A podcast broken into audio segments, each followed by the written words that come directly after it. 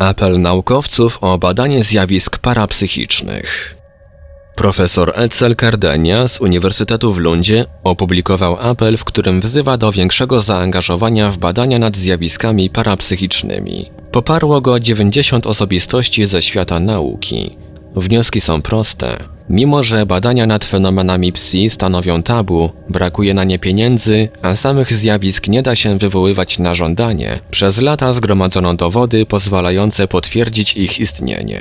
Pismo Frontiers in Human Neuroscience opublikowało list profesora Edsela Cardeni, psychologa z Uniwersytetu w Lundzie, który wezwał do większego zaangażowania się naukowców w badania nad zjawiskami z zakresu parapsychologii i zagadek świadomości.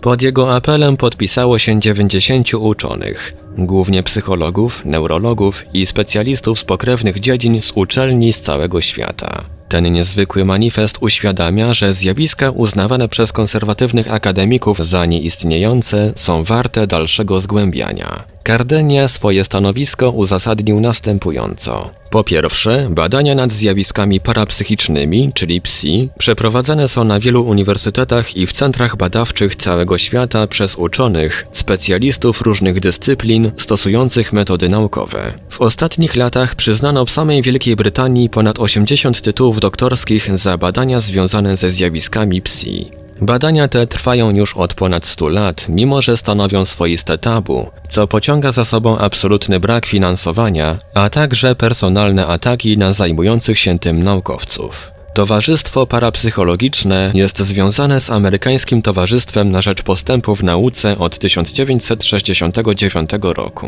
Ponad 20 noblistów wspierało badania nad zjawiskami psi albo samemu przeprowadzało podobne doświadczenia. Po drugie, mimo negatywnego nastawienia wielu redaktorów i recenzentów w magazynach naukowych typu Peer Review czy pismach akademickich o różnym profilu, od psychologii po neurologię, publikowane są artykuły potwierdzające istnienie zjawisk parapsychicznych. Po trzecie, nowoczesne metody eksperymentalne nie wyeliminowały ani nie podważyły możliwości istnienia zjawisk parapsychicznych.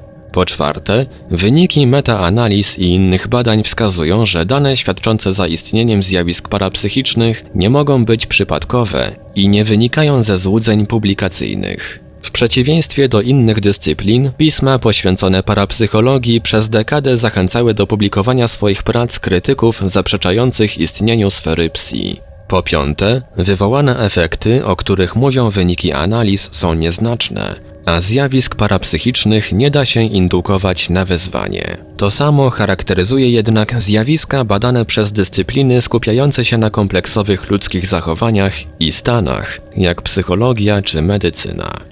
Po szóste, choć konkretne wnioski dotyczące zjawisk psi czekają na dalsze teoretyczne i praktyczne badania, ich natura nie narusza współczesnych teorii fizycznych, które poszerzają klasyczne rozumienie czasoprzestrzeni i łączy je z dowodami na wpływ zjawisk kwantowych na procesy biologiczne, których ciągle przybywa. Cardenia dodaje, że choć sygnatariusze różnią się co do oceny zjawisk parapsychicznych i poczynionych na ich polu postępów, łączy ich wspólna koncepcja nauki jako procesu niedogmatycznego, otwartego, krytycznego, ale tolerancyjnego, który wymaga rozpatrzenia wszystkich dostępnych dowodów, a także głosów krytycznych oraz przychylnych. Wspomina Cardenia. Trudno powiedzieć, czy list Cardenia będzie miał jakiś wymiar praktyczny. Wszelkie badania, oprócz chęci i otwartości, potrzebują niezbędnego finansowania. Niemniej jednak jego apel zadaje kłam idei tzw. Tak sceptyków, że zjawiska parapsychiczne są traktowane z pogardą przez całe środowisko naukowe i nie zasługują na dalsze badania. Cardenia dodaje: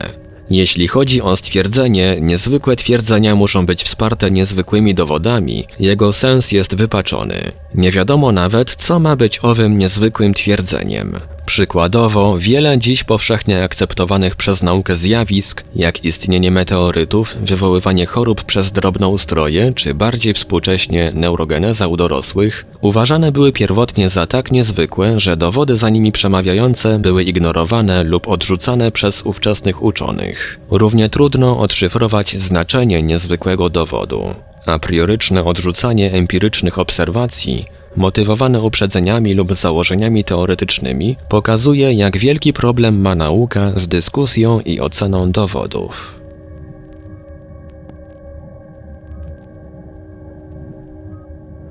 Autor Edsel Cardenia. Źródło frontiersin.org. Tłumaczenie i opracowanie Portal Infra www.infra.org.pl Czytał Ivelios.